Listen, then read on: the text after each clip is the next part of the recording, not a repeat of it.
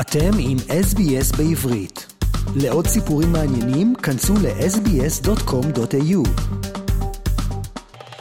אתם מאזינים לרדיו SBS, המשדר בעברית ברחבי אוסטרליה, עם ניצה לוינסטין, והיום זה ערב סוכות, ערב חג הסוכות, נחגוג הערב את הסוכות. אני חייבת uh, להתחלק איתכם ולספר לכם שזה לוקח אותי המון המון המון שנים אחורה.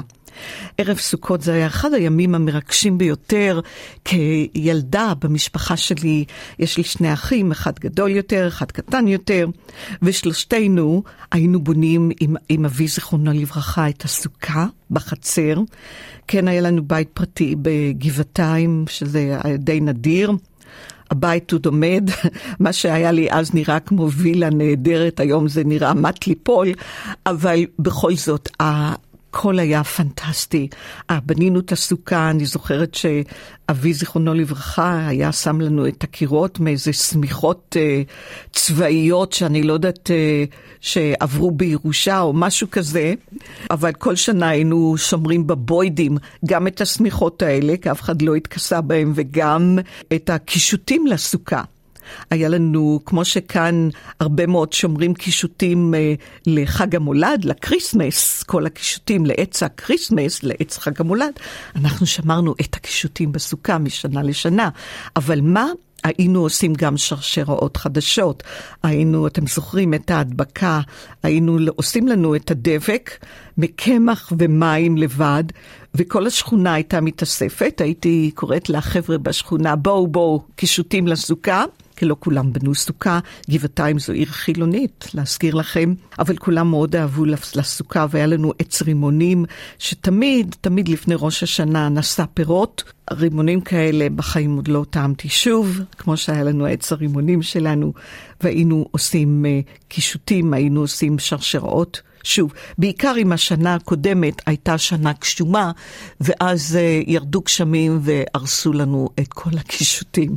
אז הייתה לנו עבודה כפולה ומכופלת. אני מקווה שאתם בסידני והמאזינים שלנו במלבון ברחבי אוסטרליה, הגשם קצת יפוג, תהיה הפוגה בגשמים, והקישוטים שלכם לא יתקלקלו, ואתם תוכלו לשבת בסוכה וליהנות מארוחת החג הערב. ובכן, חג סוכות חל בט"ו תשרי, 15 בתשרי, ונמשך שבעה ימים. כאן, בחו"ל, שמונה. סוכות יחד עם פסח ושבועות הוא אחד משלושת הרגלים שבהם היו יהודים עולים בעבר לבית המקדש. הישיבה בסוכה היא לזכר יציאת מצרים, והסוכות בהם ישבו בני ישראל במדבר. והחג במקורות, אה, ב-15 יום לחודש השביעי, בו אספכם את תבואת הארץ, תחוגו את חג השם שבעת ימים, ולקחתם לכם פרי עץ הדר, כפות מרים, וענף עץ אבות וערבי נחל, ושמחתם לפני השם אלוקיכם שבעת ימים. בסוכות תשבו שבעת ימים, למען ידעו דורותיכם כי בסוכות הושבתי את בני ישראל בהוצאתי אותם מארץ מצרים. אני השם אלוקיכם. ספר ויקרא, פרק כ"ג. ובספר דברים נאמר, חג סוכות תעשה לך שבעת ימים, בוא ספך מגורנך ומעקבך, ושמחת בחגיך אתה ובנך ובתך ועבדך, ואמתך והלוי והגר והיתום והאלמנה, אשר בשעריך שבעת ימים, תחוג להשם אלוקיך.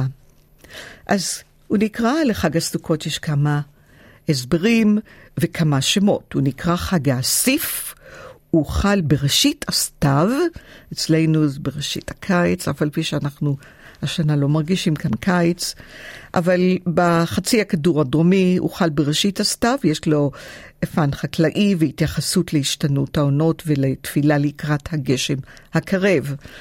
אנחנו מתפללים באוסטרליה שהגשם קצת ייפסק. ותפילות החג כוללות גם תודות על יבול מהשנה שעברה ובקשות לגשמים בסתיו ובחורף המתחילים. הרי גשם, גשמי ברכה מאוד מאוד חשובים לחקלאות בארץ ישראל.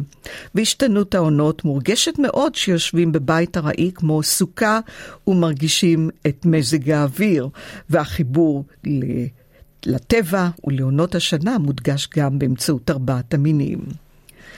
הוא נועד גם להיות חג שמח ולשמחה. ולשמחה יש מקום מאוד מאוד חשוב בחג זה. על פי חז"ל, השמחה נובעת גם מחילופי העונות ומהתקווה שהם מביאים. גם משום שזה החג שבא אחרי יום הכיפורים, זמן שבו אנשים טהורים מהחג הקדוש הקודם. המנהגים של חג הסוכות, בניית סוכה, הישיבה בה, וכאמור אנן בונים את הסוכות לזכר יציאת מצרים, משום שבני ישראל ישבו בסוכות ארעיות במדבר. הסוכה פתוחה לשמיים, מכאן לאלוהים וגם לאורחים, והיא מחברת את האנשים לאלוהים, לטבע וליבול. אז אם אתם יושבים בסוכה, חישבו על כך. הסוכה צריכה להיות תחת כיפת השמיים, לא תחת עץ או גג, קירות הסוכה מחומרים זמניים, בד, עץ ולא מאבן. כדאי שהסוכה תהיה פתוחה מצד אחד, וגג הסוכה נקרא סכך. ויש לו מעמד חשוב. בניית הסוכה מסמל את החיבור לשמיים ולאלוהים, והסכך צריך להיות מענפים ומצמחים שאינם מחוברים לקרקע, ויש לראות דרכו את השמיים. סכך אה, אצלנו תמיד, אה, אני לא יודעת מאיפה אבי, זיכרונו לברכה, סחב סכך, אבל אני זוכרת שזה היה עוד לפני שנים רבות, לפני שחלמתי בכלל על אוסטרליה, תמיד הסכך היה מעצי אקליפטוס. אל תשאלו אותי מאיפה בגבעתיים השיגו סכך מאקליפטוס. אני חושבת במחנה שהיה לידינו, שהיום זה קניון גבעתיים. ונהוג לקשט את הסוכה, להפוך אותה לשמחה וצבעונית, וגם תולים בה פירות משבעת המינים, ושהשתפכה בהם ארץ ישראל, החיטה, שעורה, גפן, תאנה, רימון, זיתים ותמרים. ואם אתם שואלים מה זה שמחת בית השואבה, כולם שואלים. במהלך חג הסוכות משלבים טקסים הקשורים בניסוח מים, שפיכה של מים, ושמחים בשמחת בית השואבה, הטקסים הקשורים לימים בשל מועדו חג, הסתיו והתפילות מתרכזות בציפייה לגשמי ברכה. ובימינו חוגגים את שמחת בית השואבה בבתי כנסת, בחוצות הערים, שרים, קוראים תהילים ושרים ושאפתם מים בששון ממעייני הישועה. דרך אגב, שאנחנו לארח אורחים בסוכה, הייתה לי חברה מאוד טובה, שכל שנה היא אירחה אותנו בסוכה שלה. היא עלתה לגור בישראל, ומאז זה חסר לי. אבל קוראים לזה אושפיזין, ומצוות הכנסת אורחים מאוד מאוד חשובה בסוכות. אושפיזין זה אורחים בארמית. ומנהג זה מקורו בקבלה, והוא החל סביב ימי הביניים. והאושפיזין, למה בארמית? גם האורחים הגשמיים, כמוני וכמוכם, שהולכים, מתארחים אצל מישהו בחג הסוכות, אבל האושפיזין עליהם מדברים הם, אה, אורח, הם אורחים רוחניים, אבות האומה, שמקבלים אותם בסוכה, אברהם, יצחק, יעקב, משה, אהרון, יוסף ודוד.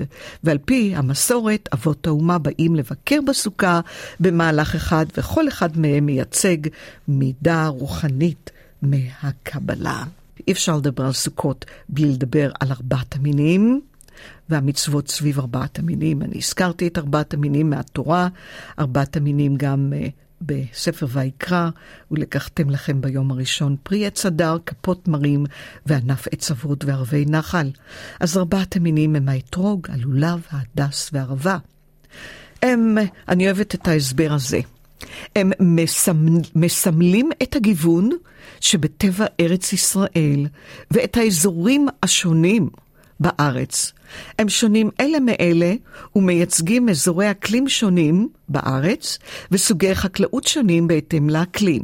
הערבה והאתרוג צריכים הרבה מים, התמר גדל במדבר, ואת ההדס נפגוש בהרים. למה אני אוהבת את הפירוש הזה? כי אני, תמיד כשאני נוסעת לישראל, אני כל כך uh, מתפעלת, אתם נוסעים חצי שעה, ואתם בכלל באזור טופוגרפי ואקלימי שונה לחלוטין. אתם נוסעים יום שלם באוסטרליה, ואתם אותו נוף, אותו אזור אקלימי, אותו אזור טופוגרפי. אתם נוסעים לאורך החוף האוסטרלי שעות שעות, אבל בישראל חצי שעה אתם מתל אביב לירושלים, אתם כבר באזור ההר, אתם תרדו מירושלים לים המלח, אתם כבר באזור אחר לגמרי. אז זה מה כל כך, אה, כל כך שונה במדינת ישראל, בארץ ישראל, הגיוון באקלים, ואותו דבר הגיוון בארבעת המינים. ומדרש רבה נותן פירוש לארבעת המינים שהם מייצגים את עם ישראל, הם כל אחד מייצג חלק מעם ישראל, וכולם יחד, מאחדים אותם יחד, מייצגים את אחדות העם. האתרוג יש לו טעם וריח, יש לו אה, טעם וריח שמסמל אנשים יודעי תורה ועושה מעשים טובים, והלולב יש לו טעם, אבל אין לו ריח. בעל פירות טובים, אבל אין לו ריח. הוא מסמל יודעי תורה. לא כולם עושים מעשים טובים, והדס יש לו ריח נהדר, אבל אין לו טעם. זה מייצג את אלה שלא יודעים את התורה, אבל עושים הרבה מאוד מעשים טובים. והערבה, בלי טעם ובלי ריח, היא מייצגת את מי שאין בה לא, לא תורה ולא מעשים טובים. ופרשנות נוספת מחז"ל מזהה את ארבעת המינים ממברי הגוף, האתרוג דומה ללב, הלולב דומה לחוט השדרה, ההדס דומה לעיניים, הערבה לשפתיים. ואת ארבעת המינים מכניסים לסוכה, אומרים תודה לאל ומברכים על הטבע וחידוש האונות. אבל קוראים לזה לא מצוות אה, נטילת ארבעת המינים, קוראים לזה מצוות נטילת לולב, נכון? כיוון שהוא על הלולב שהגבוה והחשוב נקרא בין ארבעת המינים, אבל מאחדים אותם יחד כמסמל כך את האחדות עם ישראל. ובכן, חג סוכות שמח. רוצים לשמוע עוד סיפורים? האזינו דרך האפל פודקאסט, גוגל פודקאסט, ספוטיפיי, או בכל מקום אחר בו ניתן להאזין לפודקאסטים.